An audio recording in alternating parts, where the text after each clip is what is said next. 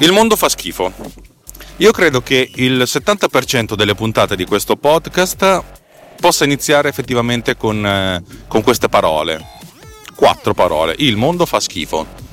Poi magari non inizio così, a volte dico il mondo è un vampiro, avete presente, però la filosofia è che ogni tanto cioè, vedo del, dell'ingiustizia, vedo qualcosa che non funziona, vedo qualcosa che mi incasina la vita e allora dico che il mondo fa schifo. E questo podcast è l'ultimo baluardo verso la salvezza. no, credo che sia l'ultimo baluardo ver- verso la mia salvezza. Eh, perché, come vi ho già detto più di una volta nei miei vari flussi di coscienza, in questo podcast io cerco di raccontare come sto cercando di rendere leggerissimamente meno schifoso il mondo, cioè il mio mondo. Ah, non ve l'ho detto, io sono Alex Racuglia e sono un podcaster, significa che io registro il mio podcast in automobile intanto che vado in ufficio. Runtime Radio presenta Techno Pills, flusso di coscienza digitale. A cura di... No, no, aspetta, aspetta, aspetta, aspetta. Condotto da... No, no, no. Ah, sì. Per colpa di Alex Raccuglia. Da qualche tempo, da diversi mesi, stiamo lavorando ad un'app molto, molto importante, molto delicata, per un cliente relativamente grosso, che... Eh, no, anzi, molto grosso, che essenzialmente è un'applicazione per iPad che serve per raccogliere dei consensi o delle certificazioni, insomma, serve, serve per far firmare dei documenti alle persone. Ve ne ho già parlato in passato, però questa cosa qui non, non, voglio, non voglio neanche approfondirla adesso. È un'applicazione client server ovviamente, nel senso che c'è un server che ha tutte le informazioni, però le informazioni vengono create sul client. Una persona va in giro con questo iPad, riempie dei, dei form che possono essere diversi. Tra l'altro questa parte è estremamente eccezionale, funziona molto bene. Riempie questi form eh, richiedendo dei, delle informazioni alla persona e richiedendo cosa, cosa vuole acconsentire. Una volta riempite tutte queste informazioni, l'applicazione crea un PDF con tutte queste informazioni stampate all'interno del PDF, cioè il modulo viene riempito di, di dati e infine viene concessa la possibilità, anzi viene richiesta la, la, la firma della, della persona su questo modulo, firma che viene registrata con un sistema di certificazione che non sto qui a spiegare, ce ne sono diverse nel mondo, questo è, una, è un sistema di certificazione che fa uso di penne che ehm, rilevano non soltanto la posizione ma anche la pressione, l'inclinazione eccetera eccetera eccetera in modo tale da assegnare delle informazioni biometriche, grafometriche in realtà, alla firma in modo tale per cui quando eh, se ci fosse necessità di andare per vie legali Mm, si può richiedere la, la certificazione per, per, capire se effettivamente una persona ha firmato questo documento oppure si tratta di, di, un impostore. Bello, è interessante questa cosa qua, ma non è questo quello di cui parliamo oggi. Vabbè, vi ho già anche raccontato a suo tempo che una volta che questi, questi documenti vengono firmati, eh, devono venire caricati sul server insieme a tutte le informazioni che vengono, uh, che vengono create. Eh, tutta questa parte funziona, funziona egregiamente e devo dire che funziona molto bene perché mm, mannaggia dannazione è veramente è un sistema molto, molto ricco perché consente di mm, generare dei campi che sono di volta in volta diversi e a questo punto anche di generare dei pdf che sono molto diversi eh, cambiando solo questi, questi, template senza dover riesportarla e ricompilarla l'applicazione che ris- comporta un grande risparmio di tempo. Queste informazioni devono essere sincronizzate e il grosso problema di tutto questo deriva dal fatto che spesso e volentieri le persone che, che vanno in giro con questo iPad stanno senza connessione. Oppure c'è la connessione ballerina. Insomma, praticamente la comunicazione client-server deve essere assodato che non è, che non è assicurata. E questa è una cosa. L'altra cosa, ed è un'altra cosa più, più rilevante, quando mh, mm, l'applicazione, il project manager di questa applicazione, di, questa, di questo flusso di lavoro, non ero io, non sono io anche perché inizialmente il client doveva essere abbastanza sm- snello, leggero, un tiny client. Insomma, la persona che ha sviluppato tutta questa parte e anche sviluppato il database è una persona che sviluppa per web, per cui ha pensato tutta la, la, la questione di, eh, di informazioni in cui c'è un passaggio di informazioni estremamente visuale, nel senso se io in questa schermata, se tu in questa schermata devi visualizzare queste cose, ti passo solo queste cose e queste altre. Tipo, per un certo template, il template A, Facciamo finta che sia un, un documento del, un, un sistema che raccoglie documenti dell'anagrafe, ok? Per cui stato di famiglia. Eh, c'è la lista degli stati di famiglia del particolare informatore che va in giro a raccoglierli. Ecco, nella schermata riassuntiva c'è una lista, non si mostrano tutti i campi, si mostrerà nome, cognome, codice fiscale, eventualmente la data di, eh, di apposizione. Per cui il sistema prevede di fare il push soltanto di queste, di queste informazioni, solo queste informazioni. Però il problema è che poi quando uno clicca sul, sul singolo documento se noi stessimo su un sito web, questa cosa avrebbe un senso. Io ti mostro delle informazioni per cui la pagina viene creata con solo queste informazioni. Tu clicchi sull'oggetto e a questo punto viene scaricato l'oggetto con tutte le informazioni per cui il form viene visualizzato intero. Avete presente, spesso e volentieri andate su un sito web, c'è una lista di cose, che ne so, andate su Spreaker, c'è la lista dei, dei, dei, delle puntate del vostro podcast, cliccate sulla punt- nella lista, c'è indicata data di creazione, titolo, magari l'iconcina con la ehm, col disegnino, con, la, con, la, con l'artwork, la durata, proprio tre, 5 campi vengono visualizzati. Cliccate, a questo punto si apre un'altra pagina in cui vi ho mostrato la rava, la fava, qualsiasi cosa, le note dell'episodio, le eventuali advertising, ehm, eh, varie informazioni, quando è stato creato, quando è stato modificato, i cazzi e mazzi, cioè decine e decine di campi. E la, la, la logica del web prevede che se tu clicchi su una, su una linea, si deve aprire questa informazione per cui eh, viene creata una nuova pagina a livello server che riempie queste informazioni e ve le, ve le spara giù e voi le, mostrate, ma senza pensare a che cosa, cosa, sono queste informazioni. Cioè, se voi aprite una pagina web con, le, con i dettagli di, una, di un record, quello che viene visualizzato è un testo, cioè non c'è una logica dietro. Il problema è quando sviluppate un'applicazione di questo genere che la, la logica c'è per cui dovete associare queste informazioni, avete una lista di oggetti, ci cliccate, a questo punto gli oggetti vengono scaricati. Questa cosa ha anche un senso per certi versi, però limitante, e inizialmente l'applicazione è stata sviluppata con questa logica in testa. Una logica del genere prevede che sul client non ci sia niente, e se c'è qualcosa, oh, chi se ne frega, cioè il client dovrebbe visualizzare informazioni che le arrivano dal web.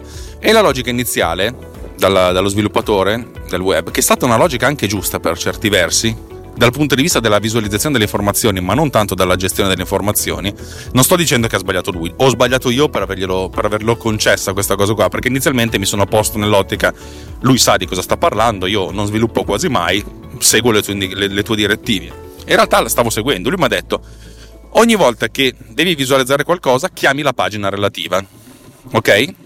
Se questa pagina non è presente, carica le informazioni locali ma le informazioni locali devono essere memorizzate esattamente nello stesso modo della pagina nativa. Cioè, la pagina nativa mostra, in realtà fa scaricare un JSON, che è una serie di informazioni strutturate. Tu fai una cosa, salvati il JSON in locale, così se non trovi la pagina te lo ricarichi.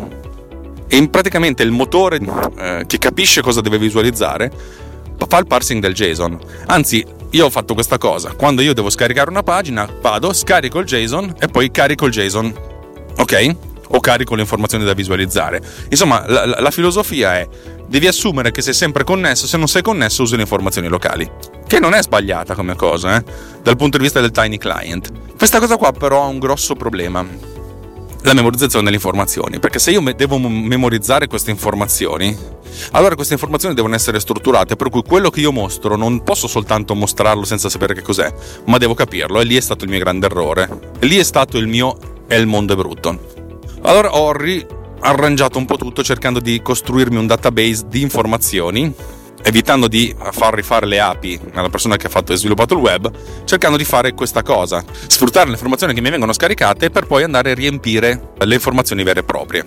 Che è una cosa figa, eh?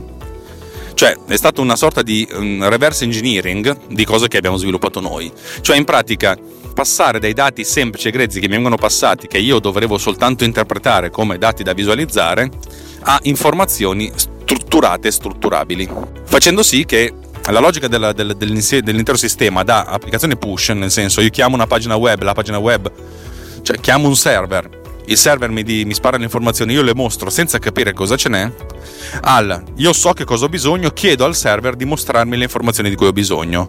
Il server mi risponde, io faccio un matching delle informazioni e poi le mostro.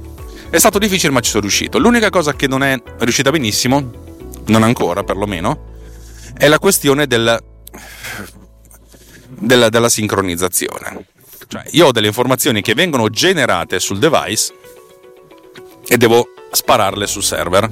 E le informazioni sono due, due tipi. Uno, i dati del, eh, del record vero e proprio, che sono il documento è stato riempito con queste informazioni a ta ta ta ta ta ta, ta e le informazioni vengono incapsulate, per cui vengono salvate in maniera autonoma. E il, do, il documento relativo è questo PDF che viene sparato su. Tutto ovviamente criptato, eh? e anche di questo parleremo un'altra volta. In più, una volta che il documento viene sparato su, questo segue un'altra trafila perché dal server di comunicazione viene effettuato una, un matching, una gestione che lo porta ad essere salvato anche su un altro server di carattere più globale. Per cui una volta che è effettuata anche questa sincronizzazione, la natura del tipo di sincronizzazione cambia ancora. Bisogna tenere conto di tutte queste cose e anche mostrare le informazioni. Ora, io ho cercato di, di, risolvere questa cosa in maniera sensata, ma non ci sono riuscito. Cioè, non ci sono ancora riuscito al 100%. Questa cosa funziona molto bene quando c'è, quando c'è, quando c'è campo, quando c'è comunicazione. O se la comunicazione non è molto performante, questa cosa va un po' a cazzo. E allora ho pensato di mantenere quanto più possibile le logiche originali, ma di aggiungere alcune informazioni e infrastrutture a questi documenti. Nella fattispecie, per adesso il database è stato strutturato in modo univoco dal, da chi ha sviluppato la, il, sistema, il database, il sistema di comunicazione, verso di me. In realtà ci sono alcune informazioni che a me servirebbe che fossero memorizzate in questo database che genero io in qualche modo. Per cui quello che farò oggi è chiedere l'aggiunta di un singolo campo, che poi sarà un campo testuale libero, in cui io andrò a salvare delle cose e il salvare delle cose sarà salvarci dentro delle mie informazioni che poi utilizzerò per la sincronizzazione o per altre cose. E qui viene in ballo la, la parte di sincronizzazione. Perché ci ho pensato un sacco a come gestire questa cosa. In realtà avevo sviluppato una, una cosa abbastanza semplice che permetteva di sincronizzare dei dati attraverso Firebase, però ovviamente non posso utilizzare Firebase per vari motivi. Il primo motivo è che Firebase non è sotto il nostro controllo diretto. Il secondo motivo è che Firebase risiede negli Stati Uniti e di conseguenza non rispetta il GDPR, cioè non posso sviluppare un'applicazione GDPR compliant eh, appoggiandomi a un servizio di Google di questo tipo. Per cui la, la, tutta la, la parte di, di, database di dati, dato che in alcuni casi si tratta di dati personali, e di, ne sappiamo noi di cosa si parla, eh, questa roba deve essere gestita sul nostro server che deve essere gestito in maniera sicura, eccetera, eccetera, eccetera. Ma di questa parte non mi occupo io, ne ho sentito parlare, magari un giorno ve ne faccio parlare dalle persone in questione.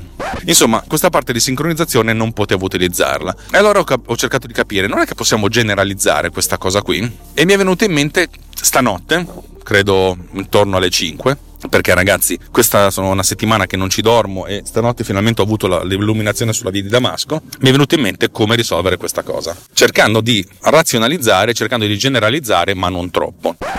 Il problema che avevo io è che avevo delle informazioni che vengono poi memorizzate in qualche modo so come è fatto. Io ho le api so che alcune cose vengono memorizzate alcune cose no però diciamo che questa parte qua era un po' un casino allora mi sono detto alla fin fine tutto quello che noi facciamo, tutto quello che fa questa applicazione è avere dei record di documenti.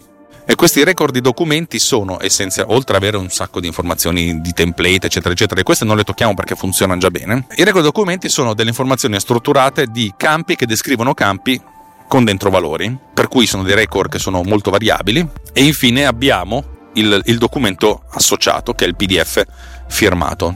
Le informazioni sono sì memorizzati in locale, con una struttura ben precisa, perché la struttura dati l'ho decisa io, per cui c'è un JSON ben preciso. Ma quando vengono sparate non, non, vengono, non vengono salvati in questo modo, vengono salvati in altro modo. È lo stesso dicasi quando vengono scaricate, le informazioni vengono scaricate e poi vengono parsate in modo tale da riempire queste informazioni. C'è un modo per far sì che queste cose vengano in qualche modo sincronizzate? La risposta inizialmente era no. A questo punto però mi è venuto in mente, sai che c'è Alex? Potremmo creare una nuova struttura che chiameremo per, per comodità UM-Sync, visto che tutto inizia con UM.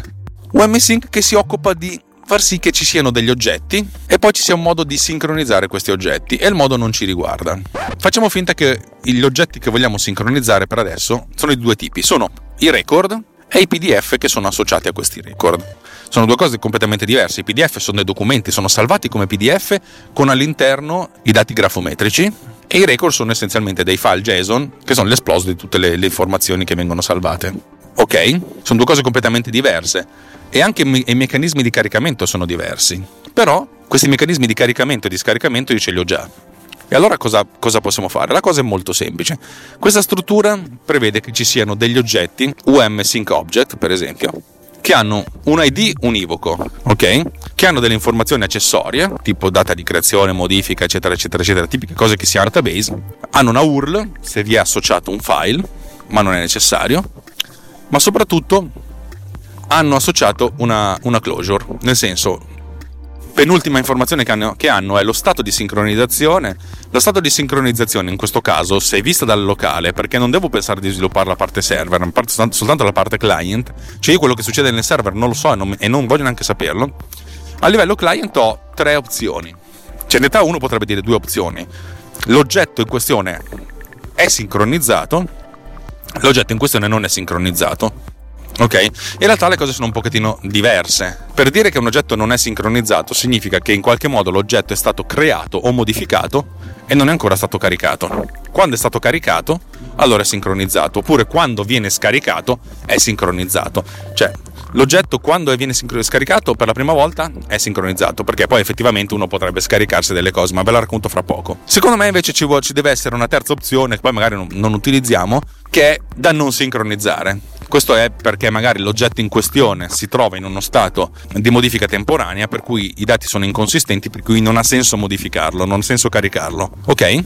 Ecco, a questo oggetto bisogna infine aggiungerci alcune, alcune closure, cioè nel senso alcune procedure che non sono gestite dal, dal sistema dell'oggetto, ma dal sistema precedente, dal, dal, sistema che ho già sviluppato. Queste procedure essenzialmente che devono venire chiamate dal sistema di sincronizzazione sono procedure che vi consentono di caricare l'oggetto, di sincronizzarlo. Ma la cosa interessante è che deve essere, visto che c'è l'API per, per salvare i PDF e l'API per salvare i dati, ed entrambe queste API possono A restituire un messaggio d'errore, nel senso l'operazione non è andata a buon fine, B restituire un messaggio di successo, sì l'operazione è andata a buon fine, C non restituire niente perché si è sconnessi, Dato questo, io posso creare una sorta di insieme di questi oggetti, un database, in cui essenzialmente nel singolo record del database non c'è, non c'è molto, perché ho un identificativo dell'oggetto, lo stato e un paio di informazioni accessorie. Quando l'oggetto viene modificato, per qualche motivo, tipo io ho un oggetto il cui identificativo è un 2-3, ok? Sappiamo che l'oggetto 1-2-3 è un oggetto univoco. Identificativo 1-2-3, l'oggetto viene modificato perché viene creato, per esempio, oppure viene eh, un dato, eccetera, eccetera, eccetera, per cui fondamentalmente dovrebbe venire sincronizzato. Io chiamo questo database, dico c'è l'oggetto 123? Sì, no, non lo so, va bene, l'oggetto 123 è modificato, per cui appena puoi sincronizzalo. Appena puoi sincronizzarlo significa che c'è una sorta di motore di polling, in realtà poi non è neanche questo, che si accorge se è connesso o non è connesso e questo si fa con, una, con un'app che si chiama Reachability, però vabbè. Fondamentalmente il vostro device costantemente sa se è connesso a una rete wifi, sa se è connesso a una rete cellulare o non è connesso e se è connesso alla rete wifi cellulare sa se è connesso oppure sem- semplicemente ha lasciato un wifi ma non, è, non, sta, non, sta, parlando con nessun server. Ok, lo sa. Lo, lo sa. Voi chiedete le informazioni al, al device a intervalli regolari dite sono connesso, oh che bello, vediamo se c'è qualcosa da sincronizzare guardiamo il nostro database di oggetti, ci riguardiamo tutti, oh guarda, ci sono tre oggetti che vanno sincronizzati. L'oggetto 123, l'oggetto 234 e l'oggetto 345. Figata, io di questi oggetti non so niente, però posso dire, visto che la closure è quella, caro motore che gestisci tutto, sincronizza l'oggetto 123 e restituiscimi un risultato alla fine per, per dirmi se ci sei riuscito oppure non ci sei riuscito. Ok? A questo punto la palla ripassa al mio motore che già c'è già o il motore che magari un giorno inventa altri motori. Questo motore a questo punto si occupa di chiamare l'API per caricare l'oggetto 123 e una volta che l'API ha o ha successo oppure va in timeout, a seconda del, del risultato ripassa l'informazione al, al database dicendo l'oggetto X è stato caricato con successo oppure non è stato caricato con successo. E in questo modo il database degli oggetti da caricare rimane sempre cosciente del fatto che ci sono cose da caricare e non da caricare, con anche un elenco. E tra l'altro creerò una coda di serializzazione, per cui non cerca di caricare, se ci sono 100 oggetti da, da, da sincronizzare, non è che cerca di sincronizzarli tutti e 100 contemporaneamente, lo fa uno alla volta. In questo modo si evita di esagerare con le richieste del database, perché magari poi a questo punto il server può andare in, in, in protezione per dire, oh, questo sta facendo 100 richieste, non vuoi che sia una, un DDoS? Serializzando la cosa va, va, a buon fine e tutte le informazioni vengono salvate in maniera uh, sensata e razionale. E la cosa interessante è che ogni singolo o, oggetto può essere caricato con un'API differente perché tanto al, al motore dei, degli oggetti da sincronizzare non gliene frega niente. È importante che però tutto questo sistema venga salvato su disco in qualche modo, in modo tale che eh, c'è sempre una, una coerenza tra le informazioni che vengono salvate, eccetera, eccetera, eccetera. Questo diciamo che potrebbe raggiungere la, la totalità delle, delle, delle cose che servono, non fosse altro che però questo sistema di firma non è legato al device, ma è legato alla persona. Mi spiego. Una persona ha sul suo device tutte queste informazioni e supponiamo, ipotizziamo che tutte queste informazioni siano sincronizzate, cioè tutti i dati sono stati salvati sul server e tutti i, PDF sono stati salvati sul server.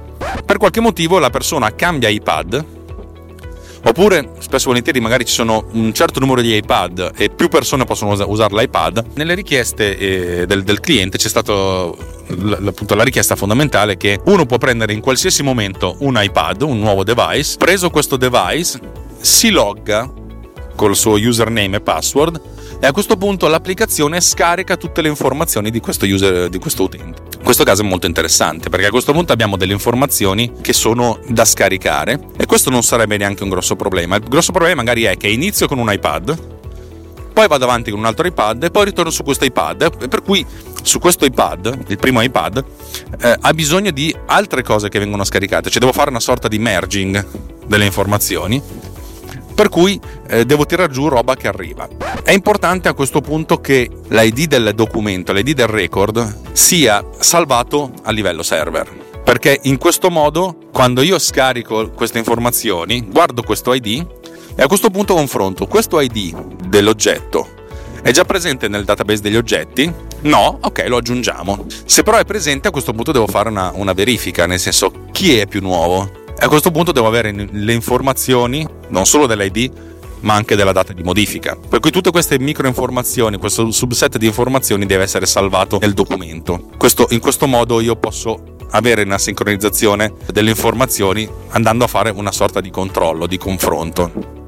L'ultima possibilità, ed è una cosa su cui cercherei di evitare, però potrebbe essere necessario, io prendo l'iPad A, creo l'oggetto 123 su questo iPad e poi salvo i dati sul server. Vado su un secondo iPad, mi loggo, scarico l'oggetto 123, faccio modifica a questo documento 123 e poi lo ricarico. Ritorno sul primo iPad, a questo punto c'è questo dato sul server 123.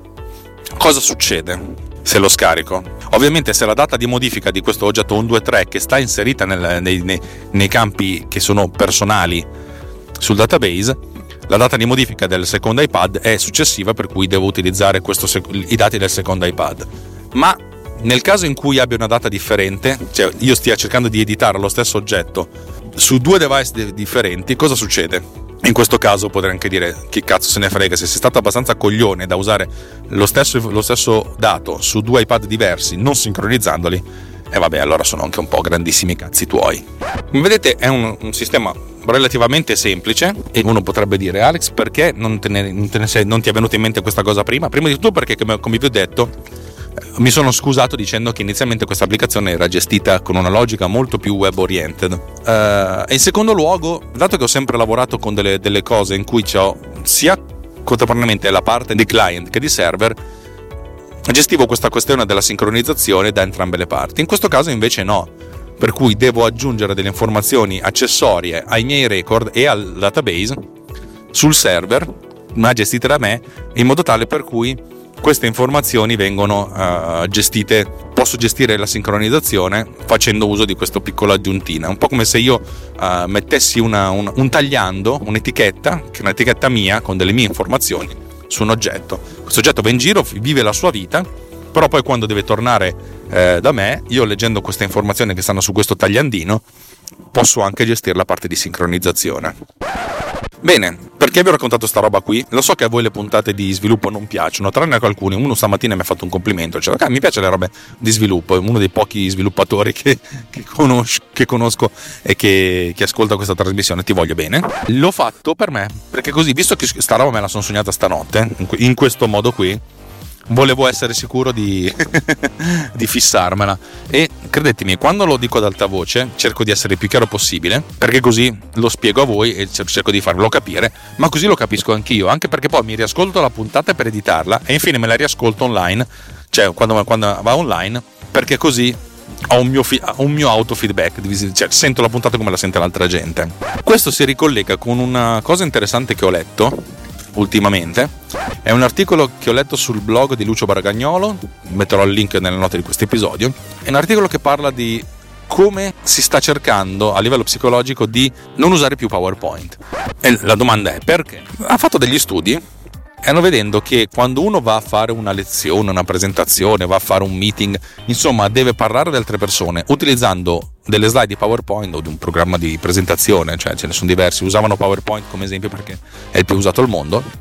Ecco, in questo caso dicevano che l'attenzione si abbassa perché la gente vede le slide, vive la cosa come se fosse un racconto, non prende appunti perché tanto poi ci sono le slide e di conseguenza fissa meno in testa queste, queste informazioni. È molto meglio, per esempio, andare e fare come si faceva una volta all'università con dei lucidi e proiettare lucidi che vengono disegnati intanto che viene, che viene fatta la lezione. Questo è molto più importante. Oppure proprio non, non farlo. Eh, Jeff Bezos, poi può piacervi o non piacervi la persona, uno degli uomini più, forse l'uomo più ricco del mondo, l'uomo che possiede Amazon, per farvi capire. Eh, lui dice: Non voglio che la gente venga ai meeting con una presentazione, proprio non glielo faccio fare prima del meeting vi chiedo alle persone che devono parlare con me di mandarvi un documento da 1 a 3 pagine in cui mi riassumite molto sinteticamente le cose che mi dovete dire. Io me lo studio, me lo leggo e poi così arrivo preparato. Eh, questa cosa è interessante. È il fatto di raccontarvi delle cose visuali, perché molte delle cose che io penso sono anche visuali, senza utilizzare la visualità, perché podcast lo ascoltate, eh, aiuta, aiuta me a cercare di essere chiaro e, e, a me piace, a me serve, serve alla comunicazione client server. da avvocato te lo sconsiglio. E qui l'avvocato sconsiglia. Vabbè, insomma, avete capito il motivo per cui faccio queste cose. Dai, ho parlato sin troppo e direi che stamattina vado a raccontare ai miei cari amici dell'ufficio di aggiungere questo campo che chiamerò client info, client data, client sti cazzi che mi servirà per la sincronizzazione. Per il resto sapete tutte le cose, il runtime radio, bla bla bla bla bla bla, non sto qui a, rompervi, a rompervi le palle. Dai, ciao e alla prossima puntata.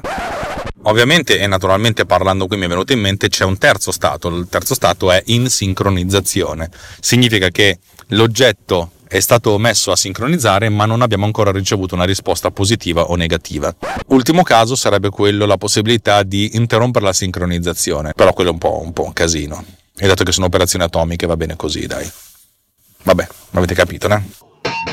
Runtime Radio presenta Techno Pills, flusso di coscienza digitale. A cura di... No, no, aspetta, aspetta, aspetta, aspetta. Condotto da... No, no, no. Ah, sì. Per colpa di Alex Raccuglia. This has been done with Power Recorder.